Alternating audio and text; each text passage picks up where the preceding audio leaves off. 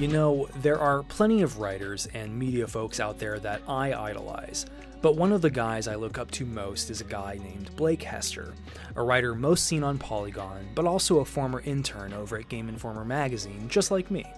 I've always been captivated by his features writing, where he's explored the history of Red Dead, Crash Bandicoot, Sonic, and even interviewed Geoff Friggin Keighley for like six months about the Game Awards.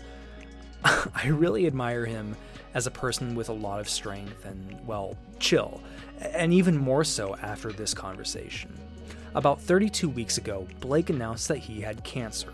His treatment happens, and I happened to hang out with him for an afternoon in San Francisco around October 2018, and then a few months after that, he checked himself into rehab for his alcoholism, where halfway through he was informed that, on top of all that other stuff, his cancer had come back. On this week's episode, we discuss his journey through treatment, recognizing his illness, and how he's kept pushing forward with his work despite the weight of it all. And if you know anything about Blake Hester, let me assure you, it is a very Blake kind of discussion. I think a lot of people, whether they've worked in art or technology or any mix of the two, know what it's like to precariously balance your health, your happiness, your finances, and your career, especially if life throws you a curveball, or three. Like any episode of the 1099, it's my hope that you get something meaningful out of this. But this episode may be more than any other I've recorded thus far. If you struggle with illness and its effects on your life or career in any way, please know that you are not alone, and that there are resources that can help you, some of which I've linked to in the show description on SoundCloud. Of course, if discussion of these sensitive topics might cause you emotional or mental distress, please exercise caution.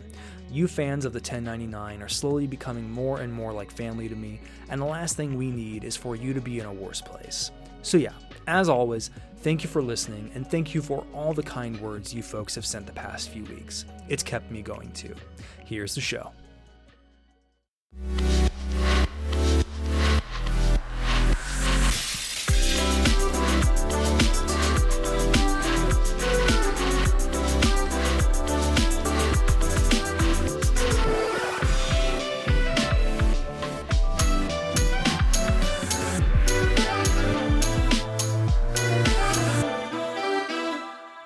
Ladies and gentlemen, you know him as a features writer for Polygon and a reporter for Variety, a former intern at Game Informer just like me, and one of the very few people I trust to take me to random dive bars in San Francisco. It's Blake Hester, everybody. How are you doing today, man?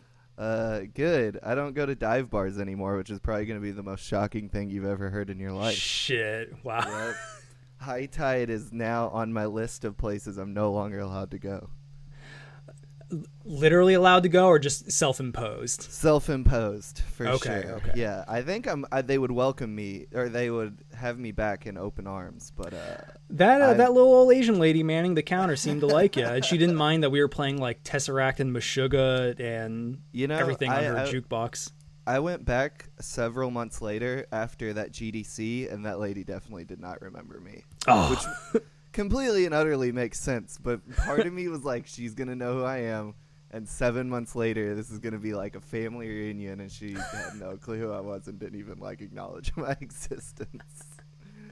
Anyway, I I think yeah I think you and probably Leif Johnson are two of the only people I would Mm. trust to kind of drag me around a city like that. and uh, uh, of course, at at this year's GDC. Uh, we had our uh, second annual Game Informer, ex Game Informer intern dinner, and uh, we went to a swanky ramen place and toasted to your health. And and uh, I, that uh, that's what we're here to talk about today. I've done an intro for the show by the time anyone's hearing this, so they've gotten all the the warnings they might need out of the way. But uh, today we're going to be talking about a a relatively difficult topic.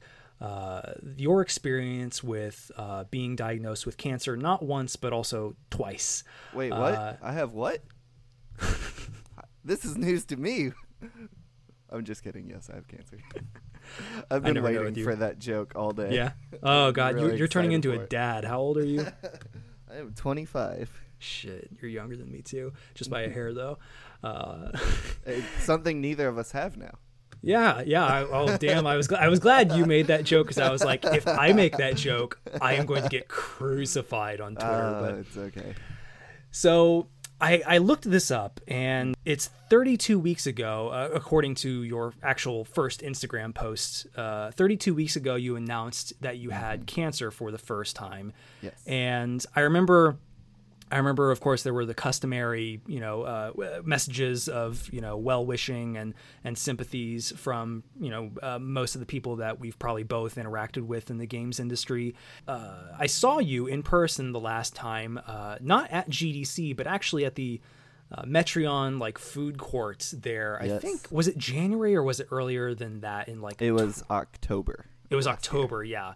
It was one of my uh, a multitude of trips I would ha- I was having to see Aiden uh, from time to time, and yeah, that was we got we got lunch later that day I think with uh, Leif, didn't we? Yeah, Yeah.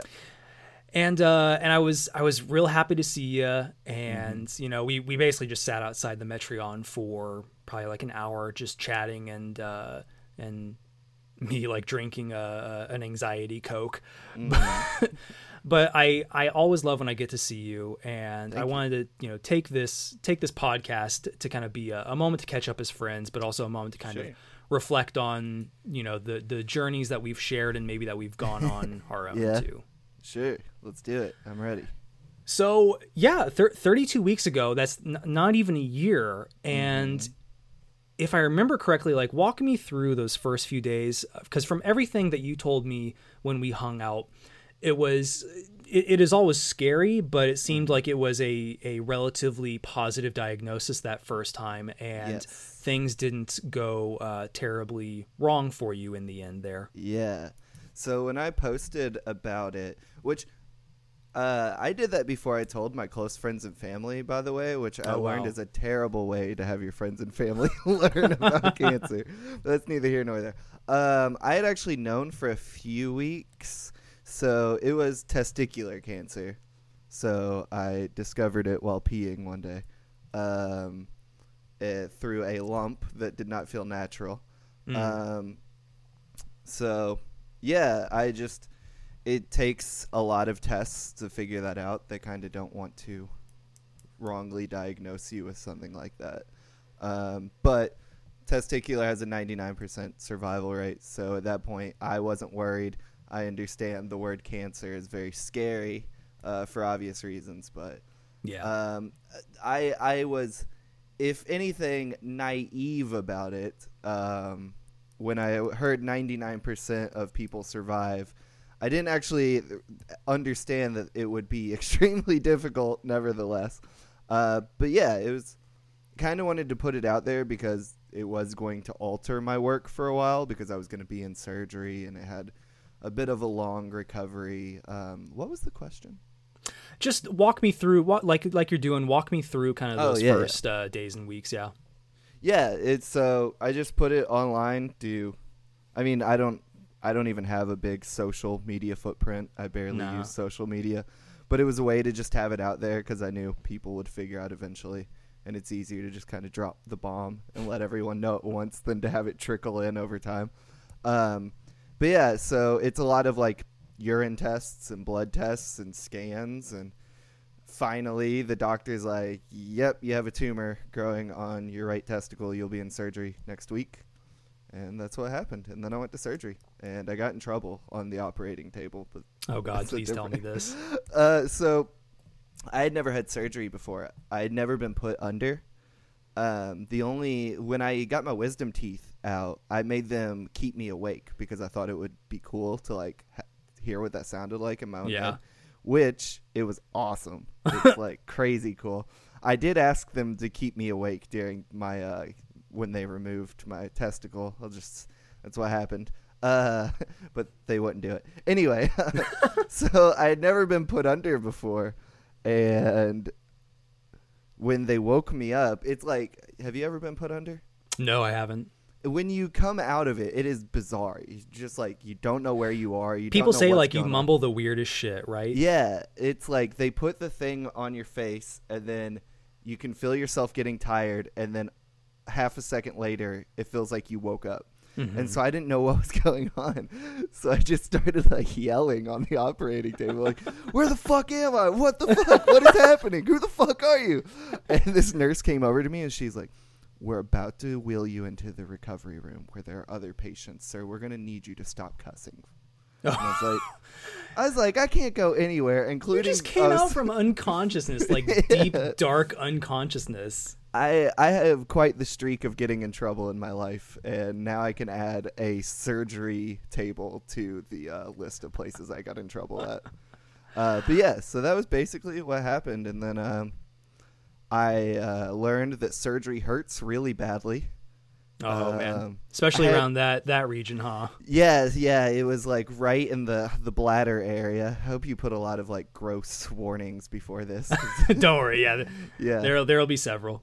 Cool, yeah. um, yeah, it's like right in the bladder region and it was stapled shut and I had the great great fortune of also having a lung infection at the same time, which uh, coughing while you have staples in your lower abdomen region is quite possibly the most painful thing I've ever gone through in my entire life. But Mhm. then that was it. And I thought it was over and it was not. so that was that was part 1 of my tale. It's funny you mentioned the like waking up a second later and and Mm. freaking out. Understandably, I I just like watched this compilation of uh, clips of people like on those giant uh, rubber band slingshot rides you see at carnivals, and Yeah. like if they're not tall enough, they'll bop their head on the back of the seats, and like this entire compilation was just people falling unconscious in the middle in the middle of this ride and then they wake up about two seconds later uh, almost almost exactly each one and they're like they their brain has to take five seconds to realize like oh shit i am a Yeah. thousand feet in the air uh, That's awesome. so that reminded Yeah. me i'm just like i'm just imagining you with big bug eyes uh, swi- swinging at a poor nurse Yeah, I was freaking the fuck out. And then I remembered where I was and that I was one testicle fewer than when I went in there. Yeah. So that first time around seemed like overall, like, what, well, what was the recovery like after the fact? I suppose. Uh, so it was outpatient surgery, so I got to go home that night. Oh wow. Um, and I didn't take any of the pain medication I was prescribed because they were Percocets, and you can edit this out if you want to. But because we we're in the middle of an opioid crisis, I decided not to begin taking opioids. So the recovery process was actually extremely painful because I didn't take any of the pain medication I was supposed to go. Th- uh, I was supposed to take. Uh, I only took like Tylenol extra strength, which didn't really do anything. Um, but it was just a lot of like laying around the house for a while. Uh, Spider Man came out right around that time, so I played Spider Man. Um, I burned through it. I didn't even like it that much. I thought it was pretty mediocre. It's a, it's it it's a very okay game. I think. yeah, It- it- it- it- it's extremely pretty good. pretty b- by the tenth hour, as they're still adding like what was it, the Taskmaster things. Mm. I'm just like, oh, this is too much Yeah. open world. Yeah. Yeah, yeah. Um, so a lot of that, and I don't remember. I think I got back to work. I want to say relatively quickly. So it's like kind of ironic now, but my post treatment options would have been a quote massive surgery where my lower lymph nodes were removed as a preventative measure. Um, which we can talk about the lower lymph nodes in a second. They're real fun uh, because testicular cancer typically spreads to the lower lymph nodes or like one round of chemotherapy. And they would have reduced my chances of cancer coming back to only 10%. But when all my blood work came back, they said your chances of it coming back are only 15%. So you don't have to do either of these things. Just come get a CT or CAT scan or whatever every 4 Mhm. months. So basically, it was just like I hurt for a few weeks and then I got the staples taken out and it was behind me, and that was b- pretty much it, honestly. Um, I it's weird. I forgot I had cancer at one point. Um, I was saw a f- Oh, I saw a friend out at a coffee shop, and she was like, "Hey, uh, what was that thing you posted on Instagram?" I was like, "I don't know what the fuck you're talking about. I think I posted a picture of my dog the other day." Fucking crazy. Yeah, I was like, that's that's my dog. I post lots of pictures of him. And she was like, she was like, you did you have cancer? And I was like, oh yeah, yeah, I- yeah. I did. It's cool. Don't worry about it. It was like I just lost a testicle, but it was no big deal. Uh, but yeah, that that was that was the saga as I thought. But as as we thought yeah and then I, I i was admittedly pretty shocked to see this is what um we're coming up on maybe two weeks or Mm. two or three weeks ago you posted Yes. uh, that you had cancer again and tell me tell me again what kind of went through your head at that moment Okay, I got a plot twist for you. Something all right something you would only know about me if you were one of the very few people that listen to my podcast. I had to go into um, I didn't have to. I admitted myself into uh, rehab for alcohol abuse. uh-huh. So, which could be a whole nother podcast we get into. But I went to rehab to solve some issues that I think anyone who knew me may have been like, that dude seems to drink a lot. So I went to rehab and I was in rehab working on myself and working on my sobriety. And I got a call while I was locked in rehab. And that's actually how I found out I had cancer again. Uh, which is a hell of a way Uh, to learn. a bit of a double whammy there at that yeah, point yeah, yeah, Um, I'm a I'll say I'll say on the on the drinking ends, even though I knew you were uh, a fairly heavy drinker, Yes. uh, like at at the, one of the one of the various nights we spent at uh, High Tide in San Francisco there during GDC week uh, last year, we we spilled some drink at some point along the way, and you were like the most astute gentleman ever, like asking asking the little lady for a mop, and like we cleaned it up and everything, and I was like. Yeah. The primo service from good old Blake Hester. Yeah, yeah, yeah, oh, yeah. I was a professional drinker for sure. uh, yeah, it's the worst. I, I don't think there's many good ways to learn you have cancer. Maybe like over pizza or something. But uh, Sure, yeah. Go to a Chuck E. Cheese Yeah. and, and someone pops out of a cake. when yeah. you're in a uh, rehab facility facility that you literally cannot leave, well, I guess you can leave if you really want to, but you can't leave and come back. I should say. Uh, It's Mhm. quite the way to learn. I was not uh, permitted to go see my family or friends or anything, uh, but that's how I learned. And uh, basically, doctor, because the doctor couldn't get a hold of me, they got a hold of my emergency contact, which was just my mom. And my mom Mhm. called the facility, and that's how I learned about it. And didn't really know a ton at that time because, you know, I couldn't get a hold of my doctor. But from there is when I started going back to the doctor and learned the surgery I could have had to remove my lower lymph nodes so it wouldn't have spread. Uh, it spread to my lower lymph It nodes. spread. Of fucking course it did. I was gonna, I, I like the entire time you were saying that half of the story. Yeah. I was like, 15 percent is still a pretty fucking high yeah, chance. yeah, yeah. So uh, that's where it spread. And at that time, the uh, consensus was, um, or the consensus. I guess that's not the right word. the The plan of attack was that I was just going to have the surgery I could have had, you know, la- last Mhm. summer. Um, and so I was like, all right, sounds good. Um, there was no rush of anything at that time and then so I was able to like finish out um, my re- rehabilitation program. I was in there for a total of 23 days, I believe. Um, which is why, if you wondered why I didn't post about my agent story, not that people are checking my Twitter very often, that's why it took me a long time to post about that story, because I was in rehab. Um, I was able to continue out my program there, which was great.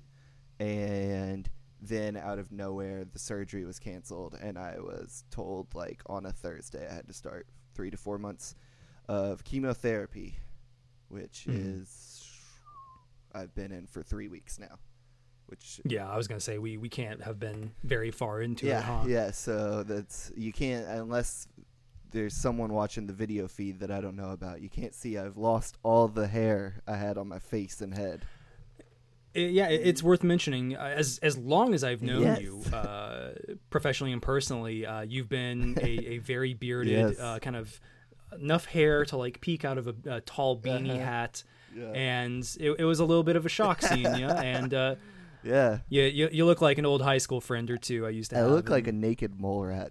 Dude, we don't have to sugarcoat it.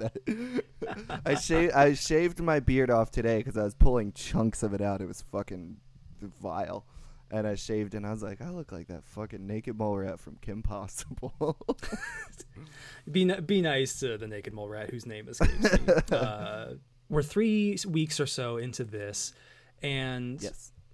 Where like has it has it impacted your work currently like you ha- you had posted about the agent story and that was a little while ago and um, are you still kind of just at home taking it easy or are you still grinding for polygon and variety Uh, well, I haven't written for Variety in probably, if not over, close to a year now. Um, Okay. Yeah, we split ways for a few different reasons. Um, Mhm. Nothing bad. It just wasn't working out Yeah. between us. Um, and luckily, since I was contract, it was very easy to just kind of walk away from. But uh, yeah, so I am back at work at full speed, whatever that means. Um, I basically hit the ground running as soon as I got out of rehab um, and started pitching again and not landing anything for several weeks, which is just how it goes. Um, but so I kind of my schedule is kind of weird now. Um, so one week I'll be in chemo Monday through Friday for six hours a day, so thirty hours total that week. Um, Mhm. so Monday and Tuesday I'm pretty good. Wednesday I start to feel pretty bad, and then Thursday and Friday I'm dead. Just like I go there and I lay in the bed for six hours and I'm passed out and nauseous and it's terrible. But then that's followed by two weeks where I'm only there once a week for two hours. So those are like that's where I'm back at work full time, you know, nine to Mhm. five or nine to whatever, sometimes nine to ten, depending on how I feel that day. um, so it's it's affected, sure, but I mean I'm still very early in the process, so I'm not exactly sure. You know, mo- this coming Monday um, is when I start the next 30 hour week, so who knows how it'll f- affect me. Um, so since a lot of my work is very interview based, and most of my weeks are spent interviewing people, um, that has it that is affected. Like knowing I can't schedule an interview for next week because I don't know how I'm going to feel Mhm. when I'm out of the chair. Mhm. Um, so that kind of sucks is like scheduling interviews two weeks out or, you know, praying someone will be okay with letting me call them on a weekend. But right now things aren't too affected, I would say. yeah are they uh, are they like specifically giving you like immune system suppressant medication Uh, the only, yeah, you know, so when I went through my first bout of cancer, I stopped listening to what doctors said to me Uh-huh. because I was at the doctor multiple times a week trying to get it like sorted out. I don't know what's in the bags that they're pumping me with. Uh, pumping is a weird way to say it. The, Yeah. the you know the IVs. they're filtering into you on an IV Yeah, I, I know I get a saline pump and I know I get something called bleomycin, but there's like uh, there's Okay. like three to four other things I get. Um, the only thing I'm prescribed for home is anti-nausea medication. Okay. But whenever they tell me what they're doing, I'm just I'm such I'm so jaded by the doctors now. My brain turns off and I don't pay any attention. Like they could be like, "All right, and now we're gonna stick uh, sulfuric acid into your body." I'd be like, "Sounds great, doc. Fuck me up. Let's go." I found this this jar of jam out in the parking lot. We're gonna have some Mhm. fun here. I just whenever I get there, I pull my sleeve up so they can put the needle in me, and I'm like, "All right, see you in six hours." I uh I I gotta wonder like so the the whole getting tired thing and like not knowing how you're gonna feel. So when I first started getting treatment uh, for my rheumatoid arthritis, which like made my legs swell up, it basically it felt like I had gravel inside like the right half of my body, and I couldn't get out of bed without help and I couldn't get down a flight of stairs or up a flight of stairs certainly without a lot of help and walking was basically like I could maybe make it to the bathroom or something. Uh, and that was like the for 2 months that was the worst of it. And I've gotten better and I've had my medication, but like we've had to experiment with the medication for a while because at first they had me on um, methotrexate, which is what they give cancer patients. Yeah. And that's why I asked. And uh, that's that's uh, like it's a different form of, of immune suppressant stuff. They're giving a much smaller dose to me than what a actual cancer patient hmm. would probably get. But I remember very distinctly that I would take it like every Monday or Tuesday. I would literally inject my stomach with like a big vial of it and for like almost immediately my energy was shot and then like the day after was I, I couldn't do anything. Yeah. I, I just physically had no motivation and no energy to do a lot of things I wanted. And this was a time in my life where uh, I I was just beginning to sort of I ditched my day job at Barnes and Noble and I was going full time freelance. And I didn't know what the medical bills were going to look like. Thankfully, I got super lucky and was told that like my like three thousand dollar initial medical bill just to get diagnosed like was going to get mostly waived by the hospital for charity reasons or something. So, uh, tell me tell me a little bit more about like you're mostly known as like a features writer. So like you take your time with stories and you you put out something really big that like is meant to exist out there for a while. Mm-hmm. and these days i've been uh, a bit to my frustration more of a news writer. So i've had to kind of be there every day and present Mm-hmm. and and focused a bit more uh, did it did it impact your ability to kind of like work and coordinate in any way were you were you feeling less confident in your work at all Um, no, not yet. Um, no. Again, I mean, it's hard to say what next week will be like. You know. Yeah. Um, I know by the time I hit Thursday, it's gonna be a wreck. Like I'm gonna be nauseous and sleeping, and eating is going to hurt literally. Um, no, I mean, so I look at my work in I, I look at pieces in kind of different stages. There's what I call the email stage, and then Yeah. there's the like interview stage, and then there's the writing stage. So for the assignments I have currently, they're all in the email stage. So you know, it's a lot of waking up and just sending emails, which. Truth be told, you know, is not very mentally taxing, um, especially No. if you're me, where I write one email and then copy it and then just change the name it's addressed to. um, I'm a big big fan of that and have fucked that up uh, more than a few times. Um, uh, but anyway, so that's I mean that's not affected, but like I have no drive to currently write. I guess so. Maybe that's Okay. affected, but I'm also just not in a stage where I am writing anything active. where you have yeah. to yeah Um, but even something like transcribing, which is pretty a pretty big part of my specific job or whatever, um, I haven't been doing that just because it sounds exhausting. It sounds like, especially you know, after six hours of drugs being pumped through my body, like something like a transcription sounds like a nightmare. So. I even in good health it's a Yeah. nightmare so like now that I think about it, maybe subconsciously I, it is being affected, but I'm also like not in the period or not in the stage on any of my projects where I need to be actively writing anything. I'm kind of Yeah. in the searching and maybe like reporting phase of the of whatever however many pieces I'm working on. I uh, I I sh- suppose I should ask. Like, I, I wrote this piece for PC Gamer a while back that uh, was like initially in one of their little indie mini zines, and then just got posted to the site. I think this was either. Uh, it couldn't have been late 27. Actually, it was late 2017 because it was right around Christmas time uh, that I was playing Stardew Valley. Uh, playing Stardew Valley and being able to like walk around town and like have a daily schedule that I could kind of adhere to, like gotta get up, gotta feed the cows, gotta go to town, gotta fish, gotta do all these things and meet these short term and long term goals. Did you have you had to rely on anything to kind of keep your mind focused, Hmm. Be it games or otherwise? Interesting question. I liked. I thought you were going to ask me a different question for some reason. What'd you think I was going to ask? about schedules. I don't know why. uh, which I have a very rigid schedule now. Uh, rehab taught me to wake up at 8 a.m. and make my bed. Make Well, that's good. make my bed every morning now. Um, no, not. It's a much more forceful mother. Yeah, I uh, I I thought I would need it. I, I not to keep my mind focused, to take my mind off of things. I think Mhm. um, because that was a big help when I was uh, going through my first recovery from my first um, bout with cancer.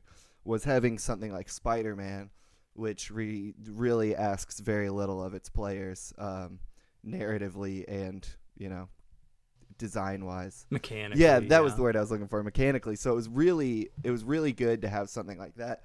So of course, when I went, I'm started going through this. i thought I needed something similar, so I downloaded Sekiro: Shadows Die Twice.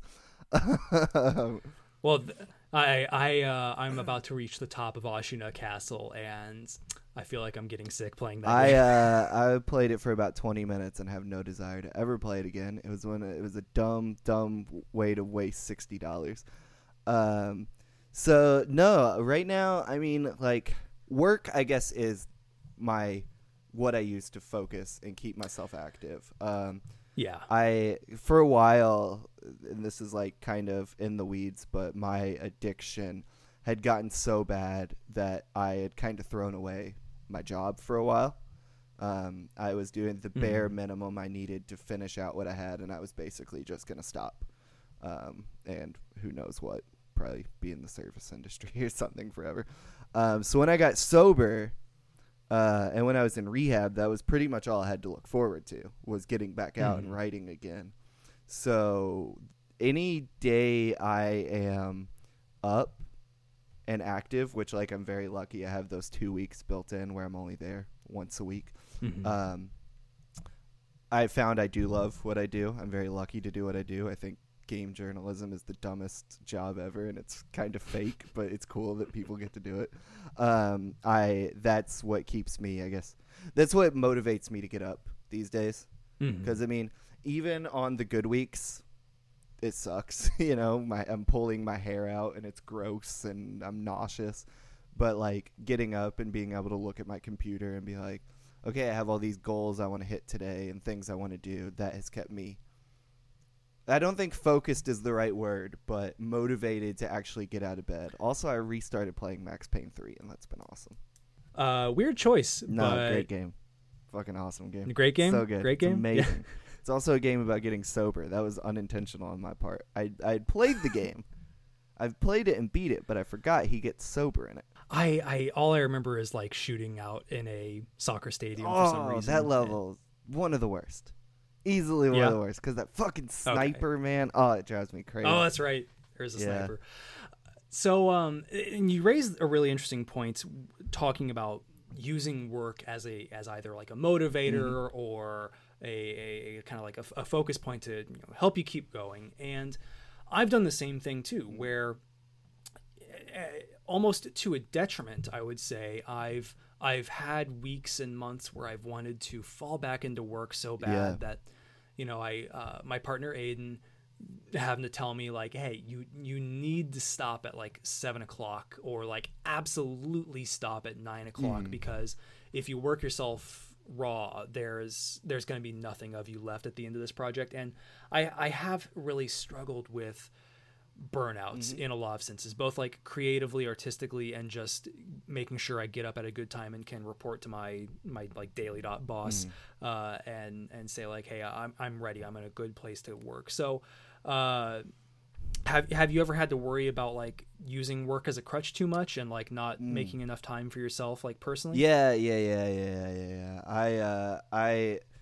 I used to be worse about this. I'm getting better. Um, where I put too much self worth into my job. I think you know I def- I define myself too much by my job, and uh, without getting into the specific details of it, I was called out by a lot of people, not in a bad way, called out in a good way, in a loving way, when I was doing my agent piece. It consumed me in a way that was physically and mentally unhealthy. Um, and I got I, I got some really tough love from some people who I won't name, but I guess if they listen, maybe they'll remember. Um, so yeah, I I definitely it's something I'm working on, but also I burn out like once a year. It's like my annual burnout comes around December. what did you uh what did you like learn from those people those friends or loved ones kind of calling you out uh, I, I I that I don't have hobbies. I couldn't if you if you asked me to name my hobbies, I wouldn't know. Especially then, because I drank so much. I'd be like, I, I don't Mhm. know. I drink. What is what are your hobbies? you telling me you don't Yeah. drink sixteen drinks every night? I thought that was what people did. Um, Mhm. that one when I actually someone was like, uh, someone was like, Blake, you don't have hobbies, and I was like, sure I do, and then I was like, wait, no, I don't. I don't even play video games anymore. So um, that was really eye opening to me. Realizing, you know, I work life balance is a thing not just game developers need. That sounded really fucked up. Uh, that, you know, people in well, it, I mean, we're technically in a tech industry, you know, or a tech. We are. Per, we're like peripheral to the tech industry, um, and everyone in tech needs a work life balance. Um, so finding things to do, especially once I got sober, like the books are cool. I forgot that I could read. Books are awesome. Yeah, I'm, re- I'm Yeah. reading the Beastie Boys book right now. It's so sick. Okay. It's so sick. Um, so yeah, just like when someone finally pointed out, they're like, "What do you do?" I was like, "I wake up, I work, I drink, I go to bed." They're like, "That's not a life. like that is no life. like you're actively killing yourself." And I was like, "Sure, okay, I'm gonna do it for seven more months, but then I'm gonna fix myself." um, so it's just kind of like realizing that some I'm a I'm a very hard-headed person, um, and it sometimes takes people spelling it out for me. So when someone was like, "Your life is you have nothing in life but these two things," you should probably Mhm. get on that.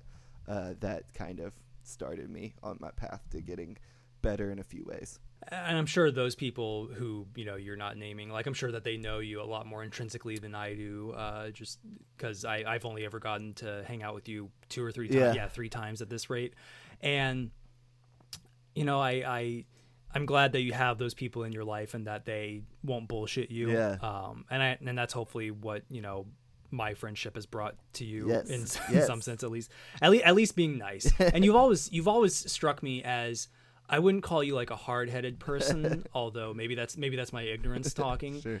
but you've you've always been someone who to me I I call myself like vacation dad Mhm. all the time because I feel a little too rigid at times and like I need to have a schedule and I need to have a, a bit of familiarity in my life Yeah. and uh, having having people like you or like my partner around to throw a wrench into that sometimes be it high tide or just something else Yeah. uh, has has been really valuable I think Thank you. uh, you know, I, I didn't expect to talk about this during the podcast, uh, but would do you would you mind talking about the alcoholism? Sure. Yeah. I don't care. Where where did that really start? Uh, my alcoholism, probably I would assume from the first time I ever drank when I was like 14. um, so like oh, 10, 11 years ago. Um, yeah, the first time I remember noticing, I've been thinking about this a lot because I was in rehab where they make you think about it, think about it a lot. oh gosh, I was like, when did I like? Because I've always like partied. Like I grew up in music scenes and like metalcore and hardcore scenes. sure. And you know, it I guess ignored the positive parts of that where people were straight edge and live substance free lifestyles. um, in idolized bands like Every Time I Die and Metallica and shit like that. So um, I've I was always like a partier in high school. Like definitely, I never got super into like the drug scene. Like uh, it was always alcohol for me. Like I didn't really even smoke weed and only accidentally hard did hard drugs. um, but um, I'm gonna just drop that and let people wonder what that means. Uh, Can I can I follow up on that question, audience? I don't know. uh, if you want to hear the story, go, look up Game Quarry's April 15th podcast, the 420 special, where I tell the story where I accidentally did cocaine.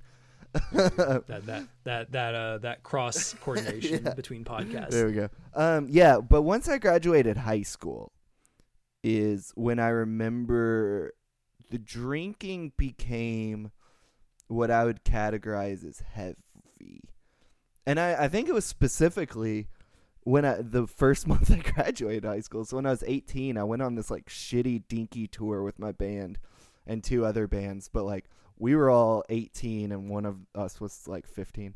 Um, but we were on tours with dudes who were at the very least over 21 Yeah.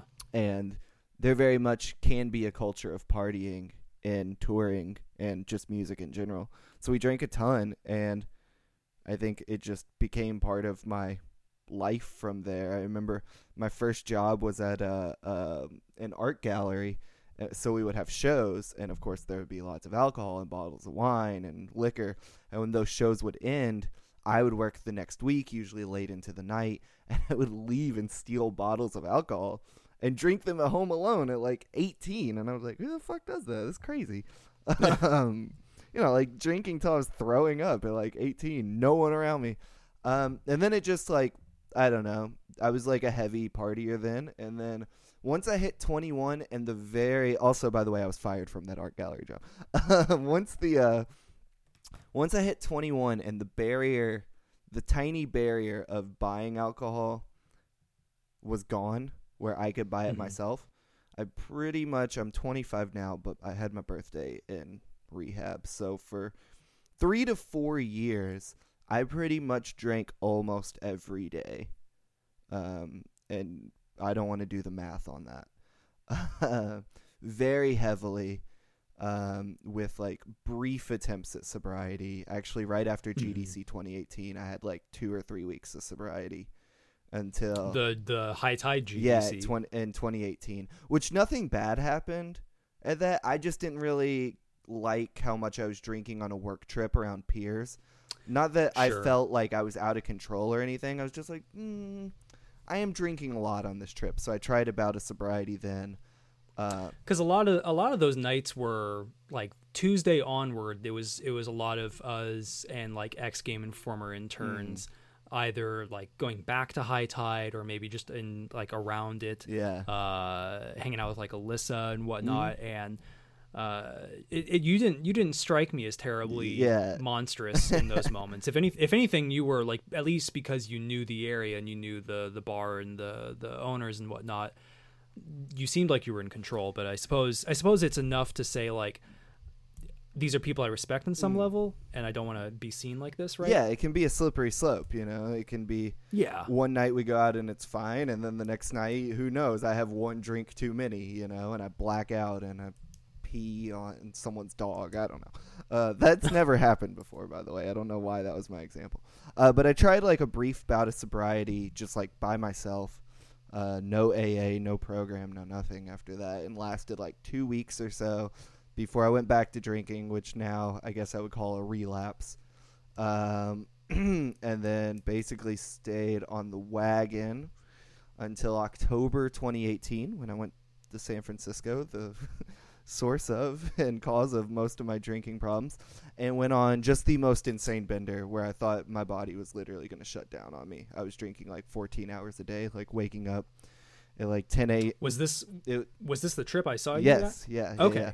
Uh, Okay. A little later into that week, I spent about three days drinking like 14 hours a day or so, like waking up at like 10, being at a bar by 11, not eating anything, and drinking until like the bars shut down. And that's when I Mhm. made the decision to go to rehab because it was just unmanageable. It was insane. Um, and then it took me until February to actually get into rehab. But yeah. Yeah. Mhm. Well, no, I, I, I, feel you very much on that point. Like I, I'm, I'm seeking out therapy Mhm. for the first time in my life for a, a multitude of reasons, Mhm. and it's a bitch to get in. Yeah. Well, no, no, Uh, no, no, no. Uh, it's it was very easy for me to get into rehab. I just didn't. But, go. like, just didn't go. Yeah. Yeah, no. I uh you know, and and now that you kind of like you, you lay it out like Mm. that, you know, I uh I, I did notice while like hanging out with you for that hour. So Yeah. like nothing nothing like tragically wrong, but I was like his energy seems a little low Uh-huh. and he seems like his mind is a little elsewhere and you know I, I i hate that like i you know if i if i didn't ask like you know hey are you okay enough you uh, know, no, I hate- cool. Don't worry about that. I would have lied anyway. tell me tell me about rehab then and Mm. like the because i think for a lot of people i there is a little history of alcoholism in my family Mm. not my immediate family anyway but uh, around the edges here Mm. and i've i've had friends who are alcoholic and those who have like gotten on a better path it seems like the biggest hurdle has always been just th- that reorientation of your life Mhm. like like you having a schedule where like it's 8 a.m i need to get up and make my bed Yeah. like that's actually such an important step kind of thing tell like what was that like uh, rehab is like fucking addict boarding school. it's crazy. it's fucking nuts, dude. Um, so I mean, and I can't speak to every rehab facility. I wouldn't know what they're like. I've only Sure. been to one. Um, it was basically wake up at a seven a.m. every morning. When I got out, I was like, I'm gonna sleep till eight a.m. Um, and on the weekends, I'll let myself sleep till nine. But wake up at seven a.m., make your bed, eat breakfast, and then go to class. And you're in class until like five thirty with lunch and dinner somewhere in there, um, where you're learning, you know, you're doing everything from meditation and yoga to music therapy to serious like very you know super like i don't want to say serious because those things are serious but like day-to-day applicable things like relapse prevention and learning Mhm. about the 12 steps and for if you're into aa or smart recovery which is a aa alternative or refuge recovery um, you go to aa meetings every day people come in every day from different groups and lead AA. Um, and you can go to outside meetings. I mean, it very much is like school. You have a bedtime, you have a lights out, Mhm. you have, you know, there's a cafeteria where you get your food. There are very rigid rules. Um, you drink so much coffee and smoke so many cigarettes because there ain't fuck all to do in there. yeah. Um, so honestly, it's just like school. I remember it because because addicts have no structure. Like my life had no structure. Mhm. It did because for one, I'm a f- the freelancer, so I can s- theoretically do whatever the fuck I want at all times. Um, Mhm. But also, I'm an addict, and when I was in active addiction, I was doing fucking nothing with my life, um, except working and drinking. So it was like the first time my life had had active structure since high school. Even when I was in college, I could fuck around so much. I never went to class. I didn't even finish college because I was drinking so much. Um, it was the first time my life actually had structure for a long time, and it like completely changed who I was as a person. The using aside, um, but yeah, I mean, and some people get it, some people don't. Some people jump the fence and do things I'm probably not allowed to talk about because of confidentiality agreements. But if you, uh, I just was like, I'm here for a month. I might as well apply myself and go back to school. Kind of. It was. it was the first thing I've I've graduated since high school. Get that get that diploma. yeah, Yeah, I do have a certification. It's uh, on my desk. Well, it doesn't matter. No, no one's gonna be able. No listener's gonna see it. I okay. did get a piece of paper saying I finished the program though, so it's my addict's diploma. Well, re- regardless, you know, I'm really proud Thank of you, you. like as a friend and as as a as a peer in games journalism. And uh, I I think you raise a really good point about structure and a hard schedule. Mm-hmm. And I think whether we're talking about like cancer or alcoholism or really any disease that any serious disease, one of the biggest setbacks it brings someone is Mhm. it messes with their structure. Yeah. and it messes with their schedule and it messes with uh, the things that they just got up and did on muscle memory right? And i i haven't been able to go for a jog in over a year Mm. you know and i miss that so much. I, I just physically can't because my leg would buckle. Uh, i can bike and i can lift weights although not nearly as well as i used to and i can swim i, I and i've really enjoyed swimming at a local pool but for a while there i, I felt like something had been like robbed Mhm. of me you know and is it did it feel the same way for you It is really easy to feel that way now. You know, like yeah I, the, hair is a weird example to use here because I never liked my hair. I was just too lazy to cut it off. Um, I Hmm. did like my beard. I thought I had a good beard, but when I beard. no longer had the authority over my hair, when I because I ran my ha- my hands through my hair a lot. When I ran it through and pulled out a chunk of my hair and was like, I'm no longer in control of this. I that's when I was like, well, one, it, it I was explaining t this to someone today. It's like when I look in the mirror, I can now see because I try not to like be defined by cancer. You know, um, Mhm. I'm happy to talk about it. Like I don't mean it that way, but like it's not something on my mind a lot. Um, Yeah. But today I looked in the mirror and I was like, oh, my head is shaved. My beard is in patches because it's falling out. I need to cut it off because this is weird looking. um, I now have a visual representation that I'm sick, you know, um, Mhm. and that can be a bummer. Like I was pretty down today because I was like, oh, this I have no like authority over my body right now. Like something else is in control of my physical appearance, you know, and my bag. Mm-hmm. I have bags under my eyes that are darkening and everything. So it, it does feel like, in a way, things are being stolen from me, but also like I'm still the one that gets myself up in the morning. And Yeah. especially today, Saturday, I could do whatever I wanted to do. I was like, I'm gonna go to a bookstore and look at comics I have no intention of buying. And what does the kids section of a bookstore look like? I'm 25. I shouldn't go over there, but I'm gonna see if they still sell a series of unfortunate events. So it's like small. they they absolutely oh, they do, had a box me. set for like two hundred dollars. I wanted so bad, but I didn't buy it. Yeah. um, and I almost bought Harry Potter for some reason. But anyway, um, so it's like, yeah, it is taking things from me quite literally, Mhm. um, or at least things in my life are falling out of my face. Um, but I, I, I'm at least sober and in control of my. Thoughts You've gained a lot. Yeah. You you you have you've gained a new side of yourself that even though you know Yeah.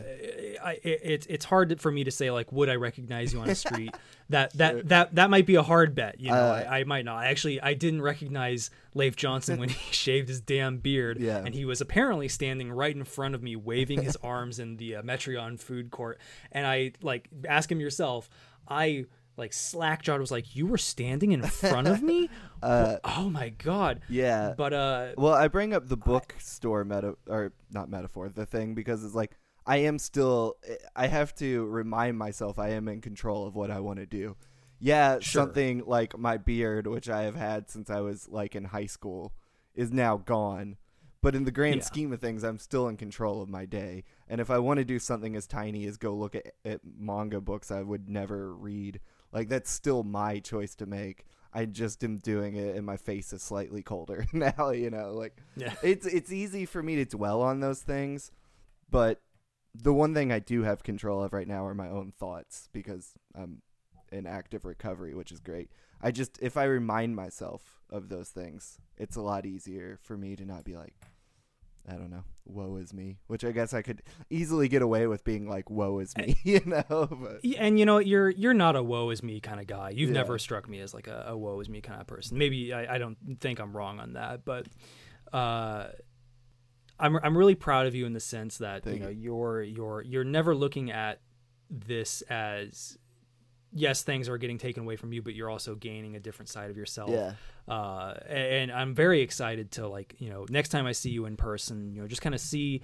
It, it's easy for ourselves to like forget what our mannerisms look like to other people, and I'm I'm excited to see you know what how you kind of carry yourself uh, differently now that you've you know a- adapted a different kind of structure in your life. yeah, And I suppose the only like real question left is in an industry like ours where we're asked to give a lot of ourselves, a lot of our time, a lot of our money, a lot of our energy for a lot of for for not a lot in return, right? How do we cope when like the one thing we might be able to control like a uh, a schedule or or just a, a, a way of living we're used to I suppose the question is how how do we effectively move on from an illness in a creative role that we inhabit? You know, Mm. Well, in a creative role, Do- what what do you mean by in a creative role? just like obviously we have to talk to really interesting people, and we have to tell a story that will engage readers and meet some sort of creative bar that one our editors have set for us but we've also set for ourselves. One of the one of the the biggest things I, I want to go to therapy for these days is because i've felt really creatively drained partially because of just having to contend with my body being having chronic pain and not being able to like mentally be in the same eh, be in the place I was when I felt like I was probably most successful. And I'm thinking like what are the ways that I can move forward I'm never going to get rid of my illness and cancer is something that like you can technically get rid of but it's it's going to be a presence in your Yeah, life uh so like and how to move forward creatively despite life giving you a shitty hand. now you're well, I wouldn't say shitty, but like Yeah. now you're the Okay. podcast host, so thank you for that. yeah. I just I just wanted to make sure I understood your question. I am Uh, terrible at this part of the job. If you can't tell, no, don't so- worry about it. Um, you know what? I'm gonna I'm gonna use a line from AA here or the Big Book. Shout out to Bill Wilson who wrote the Alcoholics Anonymous book. Um, I already know, without a shadow of a doubt, Thursday, April 11th is going to be. I had to pull up my calendar. Uh, is going to be terrible. It's going to Mhm. suck. I'm going to be sick. I probably will not be able to eat without getting sick. I'll be a. I won't be able to like walk or drive on my own. I know that, but that's Mhm. today's Saturday, so that's what five days away. Mhm. I know Monday I'm gonna be well enough to work. So those are, and I'm gonna enjoy work. Those are two like very opposite feel or uh, Mhm. things that I have in my future. One that's gonna be good because I love working. One that's gonna be terrible because I'm literally being injected with things that that kill the cells in your body, you know, and make you feel like you're dying because a lot of you is literally dying. Um, and I'm not going to worry about that because it's Saturday. So in Alcoholics Anonymous, which is the program I'm in now, um, but I mean, I guess I'm not in it. I participate in it. Um, they teach Mhm. you one day at a time, and in rehab, um, one of the teachers there said something that stuck with me really, really hard. Um, they said, "I don't know if I'm going to use tomorrow. I might. I might relapse tomorrow. I have a pretty good idea I'm not going to relapse today because I'm only worried about Mhm. today. So it's Saturday, and I had this podcast to look forward to, which, even though, you know, it is your podcast, you're the host, you create the direction of it, it is still artistic expression for me. So Sure. I'm thinking about Yeah. this is something I'm putting out into the world. Um, and Thursday's going to suck, but that's Thursday, so I'm not worried about that. So even when things do suck and it feels like things are being taken from me, there's still something I can do every day, even on the bad days, especially on the good days, that will actively bring me forward in my artistic endeavors or my creative endeavors or my professional endeavors. I often separate my creative side from my professional side. Um, but even on the worst days, there are tiny things, even if it's just answering one email, you know, that will push me forward. Or if it's like sending one pitch or writing one sentence. I think I'm answering your question. Um, You are. that's you are. that's kind of how I look at it. I'm not worried about tomorrow anymore. I'm not worried about next week or the month from now. I'm just making sure on Saturday I fucking do what I need to do, do what I want to do, and God willing, I don't drink because I just need to get through today. You know what I'm saying? So that's kind of it for me. I, I think I was watching a I think I was watching a video. Uh, what's the the Graham Norton show Mm. Uh, on BBC, and it's you know popular on YouTube and whatnot. And I forget what actress he had on a, a, a well known one, and he asks her something about like you know how how do you get by you know through hard times, and she said "Oh, my mom told me you know if it doesn't matter in five years, it doesn't matter today, kind of thing like that. Yeah. And you know, at, in the moment, I was kind of like, well, that kind of sounds like like like uh, Barnes and Noble bargain bin book uh, philosophy, but but hearing you kind of express it that way through a lens that like I can understand, I Mhm. really appreciate that, Yeah. and and I think that you know. I've told you before, and I know it, it stuck with you for a little while. We were we were outside high tide, I think, that first night, and I was like, "Yeah, you're you're without a doubt one of, if not the writer, I think I when I grow up, I want to be most like you, kind of kind of Oh, shit like man, that. Yeah. And I'm gonna blush. you know, at at times, at times, maybe that was just because like like damn, he had a really good angle on that story, or like wow, what a cool topic, or like he got to interview that person, or something like that. And I think as I get to know you more and more, it's because I recognize that there is a strength inside you and a chillness inside you that that really comes through as a person and even though you know it, it's tough to meet your peers Mm.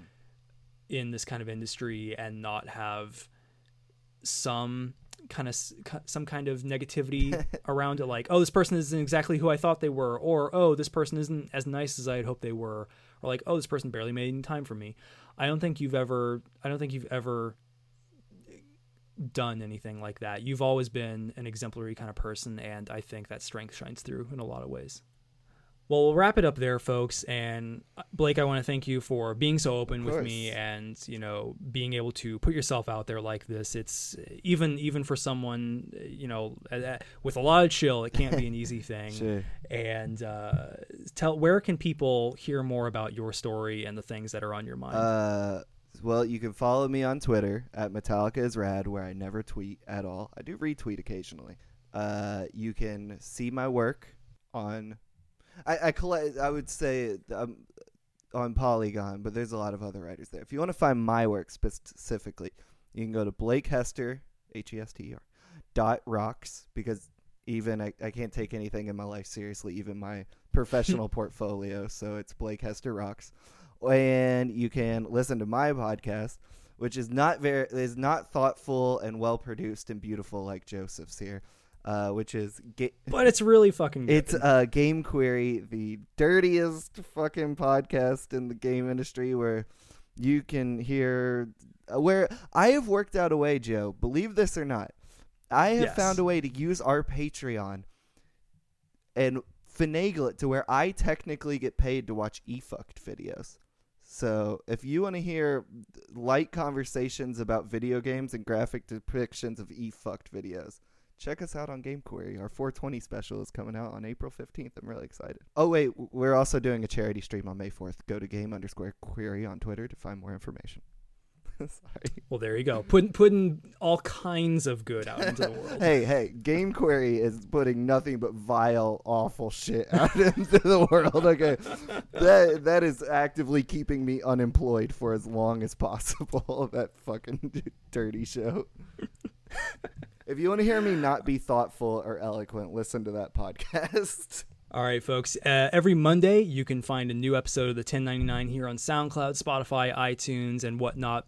And next week, we're going to have the creative director at Outer Loop Games talking about Falcon Age, colonialism, and Sri Lanka. So that'll be a hell of an episode, I think. Awesome. And uh, yeah, so thank you so much for tuning in, folks, and take care of yourself out there.